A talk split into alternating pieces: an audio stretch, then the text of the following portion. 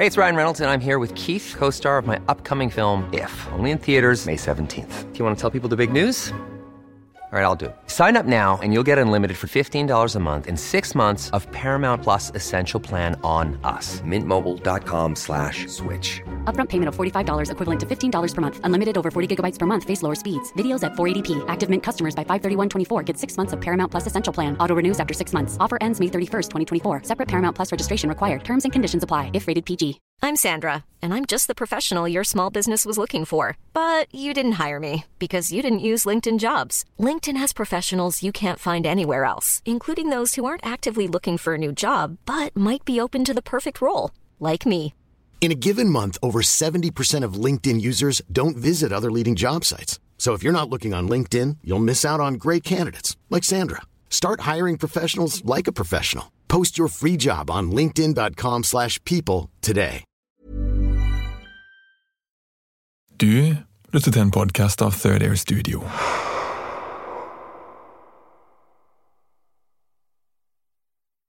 Før Lærdalstunnelen mellom Ørlandsvangen og Lærdal ble bygga, spurte forskerne på Sintef i Trondheim folk hva de syntes om å måtte kjøre over 24 km rett gjennom fjellet. 40% av de spurte kvinnene sa de ville være redde for å kjøre i tunnelen.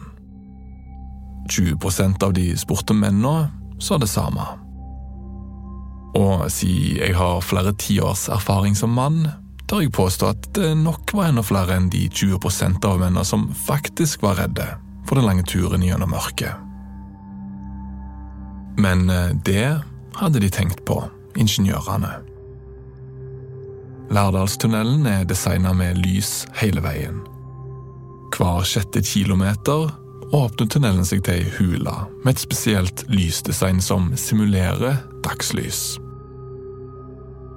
På denne måten blir folk distrahert for å tenke for mye på at de er djupt, djupt inni fjellet.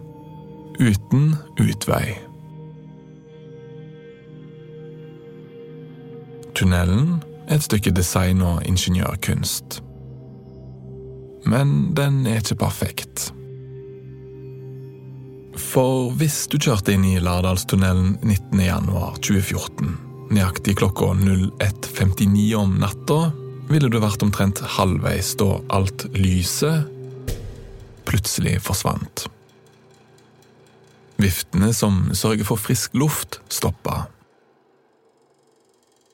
Og du ville ikke hatt noen mulighet til å vite hva som hadde skjedd, fordi all kommunikasjonen ville blitt avbrutt. Selv om du var en av de som ikke var redd for å kjøre gjennom fjellet, ville pulsen din kanskje stige. Og den statiske summinga fra radioen ville minne deg på hvor alene du var akkurat da. Det du ikke ville visst, var at mørket ikke var farlig. Årsaken til sammenbruddet befant seg nemlig et godt stykke utenfor selve tunnelen. Men det, altså årsaken til sammenbruddet, var på ingen måte triviell. For utenfor tunnelmunningen foregikk en krig mellom mennesker og natur som akkurat da nærma seg et klimaks. Inferno. Punktum. Hvis du hadde kunnet se klart i mørket, ville du sett ildkuler på størrelse med knyttnever, regna ned over hus og lander på de tørre gressplenene i det lille tettstedet Lærdal, som den lange tunnelen tar deg til. Og du ville sett folk som sprang etter ildkulene, som om de var barn som forsøkte å punktere såpebobler som landa på bakken. Bortsett fra at disse såpeboblene kan få hima deres til å brenne ned i løpet av minutter. Nå mister vi dette kvartalet her, for da så jeg altså at elden hoppa fra ene hus til det andre. Det var helt, det var helt snålt å se. Altså, på noen sekunder så var et stort bostadhus helt omslutta av ild, som du skulle se inn i peisen din. Du ville òg kunne se hvordan politiet forsøkte å evakuere bygda sine innbyggere, men at noen gjemte seg i garasjer og uthus, for å heller fortsette å kjempe for husene sine. Ja, noen nekta jo å forlate stedet. Andre brukte enda hardere metoder. En tok f.eks. strupetak på en politimann, en kollega. Det her er historien om hvordan Lærdal kom seg gjennom den verste bybrannen i Norge i moderne tid. Hvordan en viktig del av landets kulturhistorie sto på spill. Og hvordan en enkel gnist, kombinert med den frykta austavinden, brant 42 hus ned til grunnen. Og 71 mennesker mista hima sine. Og det er bygda sin fortjeneste at det ikke ble mye verre.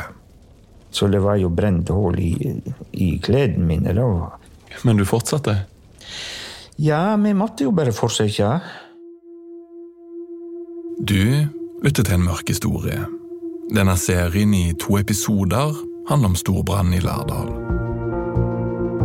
Mitt navn er Lars Kristian Øverland. Og hvis du liker det vi lager, så kan du trykke på følg i appen du lytter i. Det hjelper oss.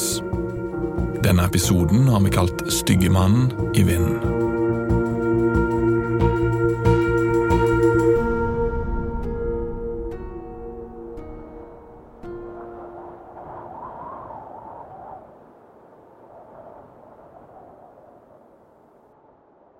Lærdal hadde mista fullstendig kommunikasjon med omverdenen. Det her er Odd Helge Brugran, journalist og forfatter, født og oppvokst i Lærdal. Mannen som kanskje har hatt aller mest innflytelse på hvordan historien om brannen ble fortalt. Og den historien begynner han å fortelle noen timer etter Lærdal ble avskåret fra omverdenen. Og Lærdalstunnelen mørklegges. Det var ingenting annet enn på disken så sto det en datamaskin og en satellittelefon. Det var det eneste, eneste kontakten med omverdenen. Um, og Der satte vi ned, og det første vi gjorde, var å skrive på kommunens hjemmeside uh, hvor henne pressa skal møte opp, og hvem de skal ringe. Og Det var nummeret mitt. da. Og fra, fra det sekundet og utover så sov jeg ikke på mange døgn. Hvem var du, og hva jobba du med under brannen? Når brannen i Lærdal uh, var, så var jeg hjemme igjen. Jeg bor egentlig i utlandet. Og jobba litt for Lærdal næringsutvikling. Drev med lokal næringsutvikling. Jeg var vel egentlig tilfeldigvis i Lærdal hjemme eh, når dette skjedde. da. Skulle jo egentlig ikke være det. Jeg har familie i utlandet. Men du har òg ganske god erfaring som journalist? Ja, jeg har eh, flere år bak meg som nasjonal og internasjonal journalist. Og det visste jeg jo så jeg ble veldig verdifullt når dette skjedde, og spesielt i dagene etterpå. Odd Helge var tilfeldigvis hjemme i Lærdal brannnatta. Og det var òg en tilfeldighet at nettopp han kom til å fortelle historien til verdenspressa. Det handla mest om alt om at han var rett person på rett sted til rett tid. I Odd Helges tilfelle er det retta tidspunktet mellom seks og sju om morgenen den 19. januar 2014. Det rette stedet er en stol på sykehuset på Lærdal. Gård Helge sitter kobla til det han kaller en pustemaskin. Altså en pustemaskin, Jeg kaller det pustemaskin. Det er en, en Du får på deg en pustemaskin, og så suger du inn uh, noe som skal rense lungene dine. Det var mange som fikk det. Alle fikk det. I stua på sykehuset sitter ei lita gruppe innbyggere fra Lærdal med hver sin maske over ansiktet. Det brenner stadig i bygda utenfor, og de har nettopp gått gjennom de kanskje mest intense timene i livet deres. Noen har hull i klærne fra glør. Øynene renner etter timer i røyken. Noen har redda sitt eget eller naboen sitt hus. Andre har sitt hele livet forsvinne på noen få minutter. Det vil de gjerne snakke om, men det er vanskelig fordi alle har masker over ansiktet. Og Da husker jeg fortsatt klokka var sånn i seks-halv sju-tida. Kanskje litt seinere så kommer ordfører Solam inn i, i, døra. Så lener han seg inn til eh, døra og sier han, Odd Helge, kan du hjelpe oss med å skrive en pressemelding om dette her? Og da tenkte jeg nei, i kjære vene, dette er ikke en pressemelding. Dette er en storm.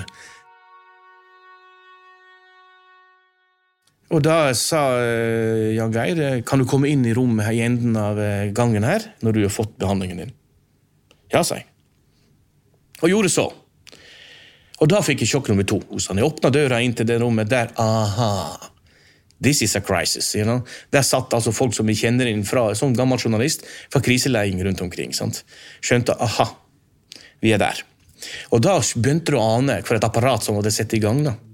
Eh, eh, Seinere skjønner jeg jo at eh, grunnen til at apparatet og det gikk så bra som gikk, han sto i midten av disse der, og det var jo ordføreren. Som virkelig hadde gjort alt rett i begynnelsen med. Alt rett. Um, og varsla det som skulle varsles, og, og, og, gitt søren i ting hvis ikke han fikk tak i folk, og bare handla sjøl. Og fått gjort det. Men jeg husker jeg kom inn der, og der satt rådmannen, eh, Alf Olsen, og eh, flere andre. Og da fikk, spurte Alf Olsen hvem er enig i at Odd Helge tar seg av det mediale her. Sant? Opp, opp med hånda. Og alle opp med hånda. ikke sant? Ja, vedtatt. Dermed var jeg plutselig informasjonsansvarlig for krisa. Og ingen som spurte meg. Det er ikke lett å være informasjonsansvarlig når en ikke kan kommunisere med omverdenen. Og årsaken til at Odd Helge sin telefon er ubrukelig, er den samme som at 40 tunneler i dalområdet ligger mørklagt. En av de er Lærdalstunnelen, verdens lengste og nå kanskje verdens mørkeste tunnel. Årsaken til kollapsen finner en i Telenor-bygget rett ved Lærdalsveien, hvor kritisk infrastruktur som kabler, releer og brytere er redusert til klumper av smelta plast og svidde kretskort. Bygningen som binder hele regionen sammen, gikk tapt i brannen noen timer tidligere. Ingen vet ennå hvor mye som faktisk har gått tapt til flammene, eller hva som blotter seg for øynene når himmelen begynner å lyse over fjellet. Men eh, folk frykter det verste. Og det er lettere å forstå hva som egentlig står på spill hvis du vet litt om hva slags plass Lærdal er. Og spesielt gamle Lærdalsøyri. Lærdalsøyri er eh, en svært gammel tettstad. Det er eh, der eh, folk gikk på land på vei mellom øst og vest. Skifta transport fra båt til hest. Eh, Har alltid gjort det så lenge det har vært mennesker denne, i, det som etter hvert ble Norge. Så jeg kan Lærdalsøyri var fra veldig tidlig av en, et sted med masse naust og sjøbode.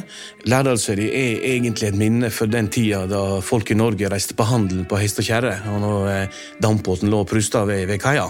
Eh, I dag er det tett i tett med små, søte trehus eh, med liggende panel, eh, med rette vinduene, med søte, gamle dører, trange gater og trange smug. Og det som er litt unikt, eller som er veldig unikt, er at hun er urørt. Det er ikke sånn at det kommer opp et betongbygning mellom to trehus. Den er intakt. Gate og stred og bygninger sånn den var på midten av 1800-tallet. Fortsatt. Hva er Lærdalsøyri gamle bebyggelsen for deg? For meg er det identitet. Stolthet. Eh, bær, altså ikke, ikke bare gamle Lærdal, men hele historien om Lærdal. altså Hele dalen er jo full av kulturminner. Eh, jeg kan litt lokalhistorie. Eh, og kjenner på en liten stolthet på at jeg kommer fra en plass som var viktig for eh, framveksten av det moderne Norge. Det har skjedd noe her. Det har vært viktig hele tida. Denne her lille plassen som du har vokst opp i. Da går eh, opptakeren. Vi kan begynne med bare altså, Hva heter du, og eh, hvem var du, da? Jeg heter Jan Geir Solheim, og alle som kjenner meg, kaller meg Geir. Og jeg var ordfører i Lærdal under brannen, som da utspant seg i januar 14. Geir Solheim, som alle kaller han, er en tettbygd mann med grått bakoverstrøket hår og glimt i øya. Han er en av hovedpersonene i historien om brannen. Det er nemlig han som skal lede bygda gjennom flammene som sprer seg. Det er jobben hans som ordfører. Selv om Geir bruker politikeruniformen avslappa, er det likevel lett å se han for seg i en av hans andre roller. I den oransje arbeidsjakka bak rattet på traktoren hjemme på gården, for eksempel. Geir Solheim går sin egen vei, noe han òg gjorde da han ble valgt til ordfører før brannen i Lærdal. Alle i Lærdal får et kallenavn. Jeg var veldig lite på rådhuset. Jeg var enten i bilen eller i Oslo, eller Så jeg ble utenriksministeren. Og jeg var nesten aldri på kontoret. Jeg sa til og med til rådmannen at jeg lurer på om du skal leie ut kontoret mitt, for jeg har ikke bruk for det. Men hva, hva, hva gjorde du typisk på da når du var i bilen eller i Oslo? eller? Det var å kjempe Lærdal og regionens sak. Jeg brukte all min tid på det. og Det er å være litt i forkant, ha litt større planer enn du kanskje tror sjøl at du får igjennom. Og så dyrke frivillighet og alt det gode som skjer i bygda. Da. Se folk. Det er veldig viktig. Geir Solheim er altså en handlingens mann, vant til å lede fra fronten utenfor rådhuset, blant innbyggerne til bygda. Det her er egenskaper en skulle tro gjør han godt egna til rollen han snart skal spille som leder under brannen. Rett mann for jobben. Men eh, Geir var faktisk ikke rett mann. For litt før brannen var han på et kurs i krisehåndtering. Et kurs han strøyk i. Ja. For en av de tingene du strøyk på, var empati. Ja. Det, det, var, det var flere ting, men jeg klarte ikke å sette meg rett inn i situasjonen. Så jeg klarte ikke å fokusere på hva som var det viktige. Jeg fikk, fikk veldig mye informasjon, og så viste jeg ikke nok empati. Men du hadde hatt en ordentlig test som du strøyk på, og et kurs som du strøyk på? Ja, og tenkte at nå kommer aldri Lærdal til å få dette i min levetid. Det som Geir ikke regna med ville komme til å skje i hans levetid, er at Lærdal blir utsatt for en katastrofe. Det er simpelthen statistisk usannsynlig, for det er nemlig ikke lenge siden en orkan har herja i området. Og nettopp den orkanen er grunnen til at han og en rekke andre lokalpolitikere er sendt til kurs i krisehåndtering. Og så, når den orkanen hadde passert, så var det et spørsmål åssen håndterte vi skadene. Fylkesmannen blei forbanna på oss, og hun bestemte du, at uh, her må det kursing til, for vi var skikkelig dårlige, alle kommunene. Men uh, det går ikke bedre i teorien enn det gjorde i praksis. Og jeg og ordføreren i Årdal, da, uh, blei liksom brukt som de to dårligste eksemplene og fikk i grunnen stryk karakterstryk. Og det var jo veldig flaut, for vi satt det var jo i mange der. Rådmenn og ordførere. Og, og, og, vi ble brukt som de verste eksemplene. Alle, alle. Det er trykka stemning i bilen da han kjører hjem sammen med rådmann Alf Olsen. Men eh, de to mennene i bilen beroliger hverandre med at noe så stort som orkanen Dagmar, som herja med Lærdal forrige gang, er helt usannsynlig. Vi snakka om det, og så sa vi men nå har vi opplevd Dagmar, sa jeg til eh, Alf. Altså en orkan. En så stor hendelse kommer aldri Lærdal til å få igjen. Det er vanskelig å ta mer feil enn Geir Solheim gjør her. Og kanskje burde han egentlig ha visst bedre. For alle som bor i Lærdal, vet at det er et naturfenomen som hjemsøker bygda hvert år. Ready to pop the? The jewelers at BlueNile.com have got sparkle down to a science with beautiful lab grown diamonds worthy of your most brilliant moments. Their lab grown diamonds are independently graded and guaranteed identical to natural diamonds, and they're ready to ship to your door. Go to Bluenile.com and use promo code LISTEN to get $50 off your purchase of $500 or more. That's code LISTEN at Bluenile.com for $50 off. Bluenile.com code LISTEN. Hey, it's Danny Pellegrino from Everything Iconic. Ready to upgrade your style game without blowing your budget? Check out Quince. They've got all the good stuff shirts and polos, activewear, and fine leather goods, all at 50 to 80% less than other high end brands. And the best part? They're all about safe, ethical, and responsible manufacturing. Get that luxury vibe without the luxury price tag. Hit up quince.com slash upgrade for free shipping and 365 day returns on your next order. That's quince.com slash upgrade. If you thought the only way to get a more defined jawline with natural looking results was through surgery, think again. Juvederm Volux XC is a non surgical injectable gel filler that improves moderate to severe loss of jawline definition and can help you achieve natural looking results with little downtime. Even better, this improved definition lasts up to one year with optimal treatment. No maintenance required. Improve jawline definition for a smooth, sculpted look with Juvederm Volux XC. For important safety information and to find a licensed specialist, visit juvederm.com. That's J U V E D E R M.com. Not for people with severe allergic reactions, allergies to lidocaine, or the proteins used in Juvederm. Common side effects include injection site redness, swelling, pain, tenderness, firmness, lumps, bumps, bruising, discoloration, or itching. There's a risk of unintentional injection into a blood vessel, which can cause vision abnormalities, blindness, stroke, temporary scabs, or scarring. Talk to a licensed specialist to find out if it's right for you. I'm Sandra, and I'm just the professional your small business was looking for. But you didn't hire me because you didn't use LinkedIn jobs. LinkedIn has professionals you can't find anywhere else, including those who aren't actively looking for a new job but might be open to the perfect role, like me.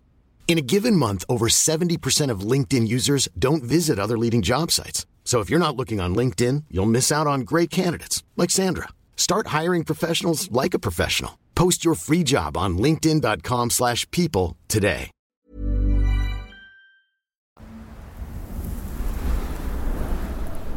Da bråker og knirker overalt. Det kan være fønvind som er varm, eller det kan være litt kaldere. Henry Hennell er Lardals fysioterapeut, og det han snakker om her, er den helt spesielle austavinden i dalen. Men det hadde jo blåst ukevis for forhånd.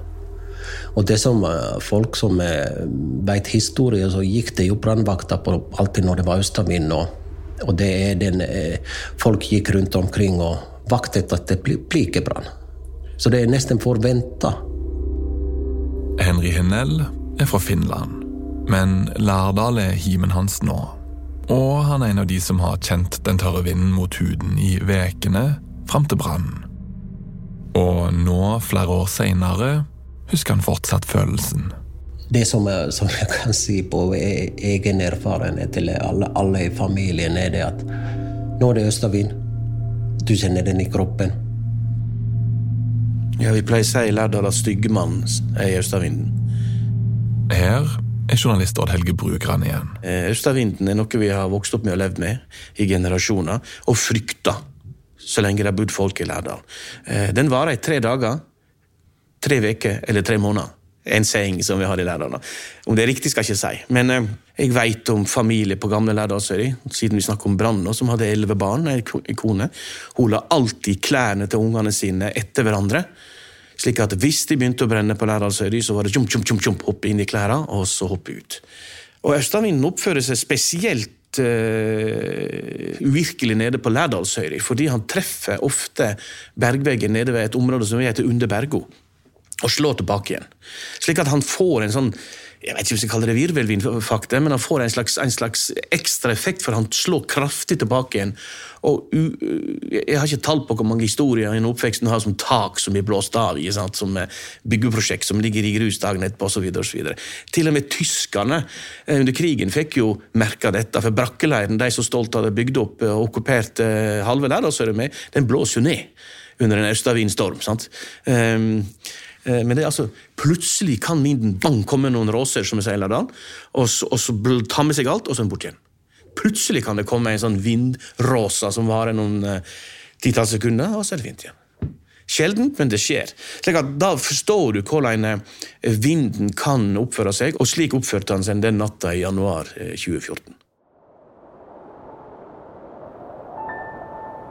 Lærdal har ikke fått en dråpe nedbør på 42 dager når mørket senker seg 18. januar 2014. Austavinden presser seg nedover fjellsidene og blåser gjennom bygda som om den kommer ut av en gigantisk peispuster. Bakken, gresset og trehusene er knusktørre. Hvis det er styggemannen som står bak, er det vanskelig å planlegge mer jævelske omstendigheter da en flamme blusser opp i en enebolig. Nøyaktig hvordan flammen oppstår, er det ingen i Lærdal som ønsker å snakke med meg om i dag. Mitt inntrykk er at de ikke ønsker å ansvarliggjøre enkeltpersoner. Alle vet uansett hvor og hvordan flammen oppsto, så var det ikke årsaken, men omstendighetene som var skyld i katastrofen. En enkelt liten flamme kan ikke sette ei hel bygd i brann av seg sjøl, men når austavinden blåser i Lærdal, er det en annen sak. som den lokale snekkeren Tom Stian Nundal snart skal finne ut av. Ja, jeg så det på utsida, da. Ja. Noen mer detaljer om brannen det tror jeg ikke vi vil gå inn på, men, eh, for det har jo vært politisak, så det er jo Ja. Tom Stian er nabo til det første huset det tar fyr i.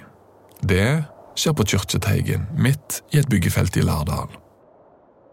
Et idyllisk kvartal med familiehus, hvite stakittgjerder og store hager. Når det er lyst, ser en fjellkjeden hele veien rundt bygda.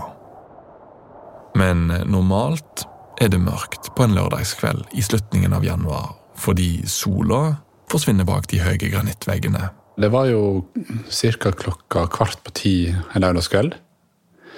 Og eh, det, i det jeg trodde det var et fyrverkeri, da, og så var jeg på utsida. og Fyrverkeri? Hvordan hørtes det ut? Nei, altså Det så ut som det var fyrverkeri. I mine øyne. Første øyekast. Og så så jeg jo det kjapt at det var en brann.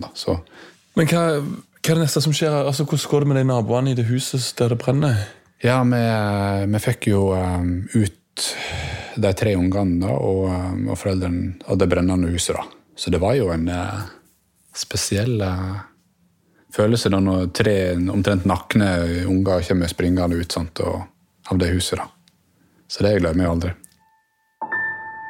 Før jeg så videoopptakene av brannen i Lærdal, hadde jeg ingen begrep om hvor fort et hus kan brenne ned. Og sjøl på videoene ser det uvirkelig ut. De store trehusene i nabolaget rundt Kyrkjeteigen ser ut som de er laga av papp. Så raskt krøller veggene seg og trekker seg sammen. Sjøl når du ser det, er det vanskelig å tro. Enda vanskeligere er det når en som ordfører Geir Solheim får melding om brannen, mens han står bak baren han er medeier i.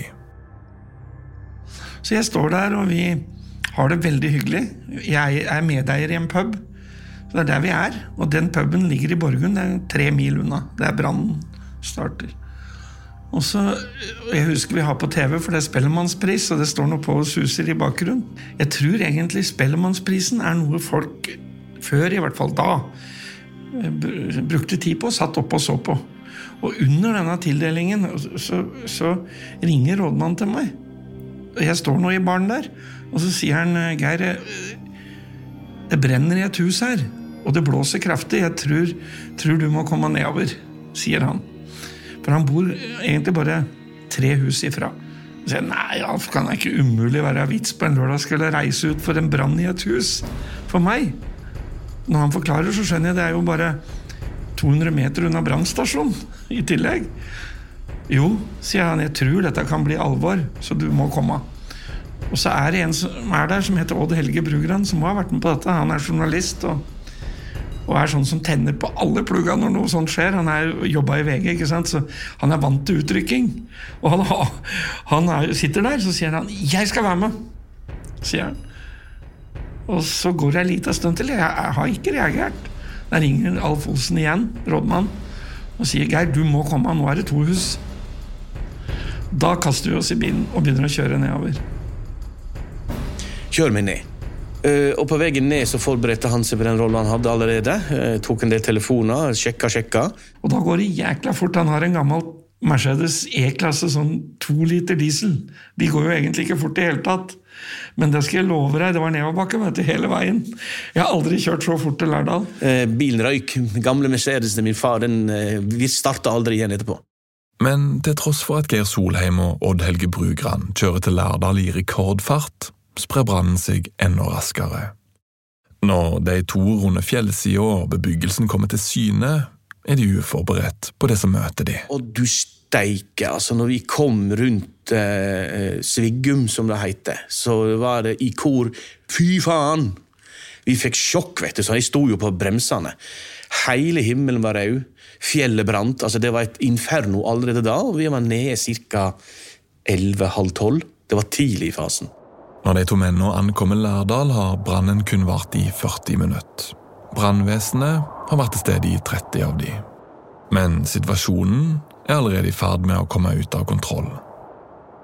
Bare 11 minutter går for tømrer Tom Stian Nudal ringer og forteller om brannen i nabohuset, til hans eget hus står i flammer. Flammene gikk jo vannrett. sant? Men istedenfor altså, rett i lufta, så gikk det jo mer sidelengs, vet du. sant? Så det er jo eh, altså da, da sprer jo brannen seg, eh, og det var jo utrolig turt. Så det var jo ideelle forhold for brannen den kvelden. 20 minutter seinere står hele kvartalet i flammer. Det er tydelig at det her ikke er noe et lite brannkorps kan håndtere alene. Det er utrolig, Han sprer seg så fort at det blir jo nesten som i en film. sant? Til slutt så det eskalerte brannen, sant? og det regna jo glød rundt altså Det akkurat regna glød rundt om. Helt utrolig. På dette tidspunktet er brannsjefen i området, Gaute Jonsgaard, varsla. Og han hopper i bilen. Og når han nærmer seg Lærdal, må han nå ty til filmens univers for å sette ord på det han ser. For han ser bygd ut som en scene fra Vietnamkrigsfilmen Apocalypse Now. Han obersten, eller kapteinløytnant, eller han er, kommer ut av eh, teltet sitt om morgenen og alt inferno rundt han. Og eh, han da sier det at 'I love the smell of napalm in the morning' når alt brenner. Det, men jeg, eh, jeg fikk en følelse av det at når jeg så dette her, så tenkte jeg 'Gud hjelpe meg, hvordan skal vi angripe dette'? Men det var bare å sette i gang. I motsetning til brannsjefen er det ikke ordfører Geir Solheim sin jobb å forsøke å slukke brannen. Han har mye annet han skal gjøre. Men eh, etter kursene strøyk i, er han usikker på seg sjøl, og han vakler. På grunn av det som da har skjedd noen få måneder før, så har jeg i hvert fall lært meg at vi har en beredskapsperm. Og så jeg tenker jeg må ned på rådhuset, og jeg løper det ganske langt. Men Geir Solheim har ikke engang fått tak i permen før han gjør noe som ikke er beskrevet i håndboka for krisehåndtering. På veien her så kom jeg på at uh, det er ei som er mora til en kamerat av meg. Hun var 87 den gangen. Hun lever enda over 100. Jeg må kanskje prøve å se om hun Å få vekt hun, tenker jeg på veien ned. Så jeg løper innom, og der er døra stengt, og jeg kaster en stein, tror jeg, eller et eller annet gjennom vinduet. Hvor, hvor er hun, og hvordan reagerer hun når Nei, du kommer Hun inn? ligger i senga i første etasje. Jeg var ikke så godt kjent i huset, så jeg visste ikke hvor hun sov. Men hun hadde lagt seg tidlig. da. Og når jeg vekker henne, ikke sant, jeg står over henne og rister henne i livet, og hun har nattkjole bare på seg, så eh, hun skjønner ingenting. Og så Hva jeg snakker om, eller noe, hun, hun, går liksom ikke med på det. At det brenner i Lærdal. Nei, nei. Så vi får på tøfler, da, og så får jeg på ei kåpe. Og når vi kommer ut på trappa, da begynner brannen å nærme seg, og da får vi sjokk begge to, egentlig, hvor fort det har gått. Så han redda jo livet til denne kvinna, fikk henne ut. Um, jeg sprang til brannområdet uh, og meldte meg frivillig. Hva kan jeg gjøre her? Bær slanga! Kom an, bær slanga, fikk jeg beskjed om. Brannsjef Gaute Jonsgaard har et sitat hengende på veggen på kontoret. Og under intervjuet får det meg til å tenke på ordfører Geir Solheim. Du, du har et Charles Bukowski-quote på veggen her. Kan du bare fortelle hva det står? Der det står det Problemet med verden er at intelligente folk eh, er fulle av, eh, av, av å tvile. Mens eh, idiotene er fulle av selvtillit. Det er ikke fordi Charles Bukowski-sitatet sier noe om hvorvidt Geir verken er idiot eller intelligent. Men jeg vet han var full av tvil. Han hadde aldri forventa at Lærdal skal bli utsatt for en sånn katastrofe. Og nå er den her. Og det er Geir som skal lede. Men han er fortsatt usikker på hva som er rett å gjøre. Han klarte å redde den eldre dama fra det brennende huset, men hva med resten av bygda? Her er det så mange som må engasjeres, og så mye som må gjøres. Jeg fatter ikke åssen vi skal få til dette. Og så når jeg kommer ned på rådhuset, da Det er jo et helt ubrukelig bygg i krise. Det er jo en betongkladd da, med, med, som er fyrt av strøm. Og når jeg da finner den beredskapspermen For jeg har en kopi på kontoret mitt, men det er i andre etasje, så jeg velger å ta den som står i, i resepsjon. Samme permen. Og så rekker jeg opp å slå på side én. Og da er det første telefonnummeret fylkesmann. Og så er det beredskapsansvarlig hos fylkesmannen, men egentlig er det fylkesmannen jeg skal ringe. Så Jeg husker vagt dette her, men jeg ringer to ganger til hun, Anne Karin Hamre het hun. Kjenner henne jo, for det er kursing og diverse. Men hun tar ikke telefonen. Permen svikter allerede fra første side, så Geir Solheim fortsetter å bla. Men det er ikke så lett å se i det røykfylte, mørke rådhuset. Jeg leita etter fyrstikker nå. Fant ikke ei fyrstikk, fant ikke et stearinlys. Det var jo helt utrolig, altså. Ikke ei lommelykt. Jeg hadde ingenting. Jeg hadde mobilen min, og den hadde jeg glemt å lade om natta. Den var nesten tom for strøm. Geir finner nummeret til fylkesmannens beredskapsansvarlige, og han får sin beskjed gjennom, selv om han ikke er helt sikker på hvordan. Jeg aner ikke hva jeg sa. Husker ingenting av det. Men da turte han å trykke på den store knappen, som han sier. Sånn at det, det blir satt full beredskap i hele Sør-Norge. Det er det eneste telefonnummeret jeg ringer. Jeg slår ikke opp det, den Permen er tjukk, altså. Ikke, en, ikke ei annen side åpner jeg. Så tar jeg den permen da under armen, og så løper jeg ned til kraftverket, for jeg tenker dette huset er ingen vits å være i. Vi avslutter denne episoden med at ordfører Geir Solheim løp ut i natta med permen under armen. Hvordan han klarer seg, får du vite i neste episode. Inntil da kan du tenke på dilemmaet mange i Lærdal sto overfor natt til 19. januar 2014. De må forlate hjemmet sitt. Kanskje får de aldri se det igjen. Hva skal de ta med seg? En av de jeg har snakka med, vil ikke si det på opptak, men han forteller at da de skjønte at de måtte forlate huset og kanskje aldri fikk se det igjen, sprang han og kona inn tre ganger for å velge det viktigste. Først tok de fotoalbumet. Andre gang tok de med seg små ting ungene har lagd på skolen opp gjennom åra. Sånne ting en aldri kan få igjen. Den siste gangen kom han ut med en drill knugende i hånda, så han i det minste hadde noe å bygge opp himen igjen med.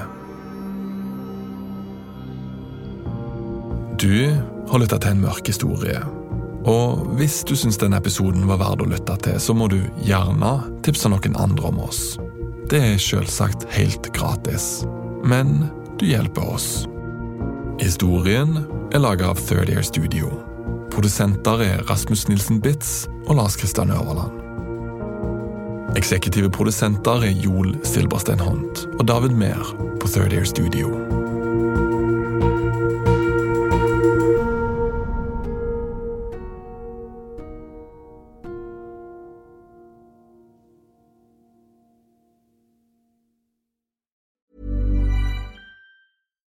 It's Paige DeSorbo from Giggly Squad. High quality fashion without the price tag. Say hello to Quince. I'm snagging high-end essentials like cozy cashmere sweaters, sleek leather jackets, fine jewelry, and so much more. With Quince being 50 to 80% less than similar brands. And they partner with factories that prioritize safe, ethical, and responsible manufacturing. I love that. Luxury quality within reach. Go to quince.com slash style to get free shipping and 365 day returns on your next order. Quince.com slash style. When you make decisions for your company, you look for the no brainers. And if you have a lot of mailing to do, stamps.com is the ultimate no brainer. It streamlines your processes to make your business more efficient, which makes you less busy. Mail checks, invoices, legal documents, and everything you need to keep your business running with Stamps.com. Seamlessly connect with every major marketplace and shopping cart. Schedule package pickups and see your cheapest and fastest shipping options from different carriers. With rates up to 89% off USPS and UPS rates. And with the Stamps.com mobile app, you can take care of mailing and shipping wherever you are. Make the same no-brainer decision as over 1 million other businesses with Stamps.com. Sign up with code PROGRAM for a four-week trial, plus free postage and a free digital scale. No long-term commitments or contracts. That's Stamps.com. Code PROGRAM. When you need mealtime inspiration, it's worth shopping Kroger, where you'll find over 30,000 mouthwatering choices that excite your inner foodie. And no matter what tasty choice you make, you'll enjoy our everyday low prices, plus extra ways to save, like digital coupons worth over $600 each week. You can also save up to $1 off per gallon at the pump with fuel points. More savings and more inspiring flavors make shopping Kroger worth it every time. Kroger, fresh for everyone. Fuel restrictions apply.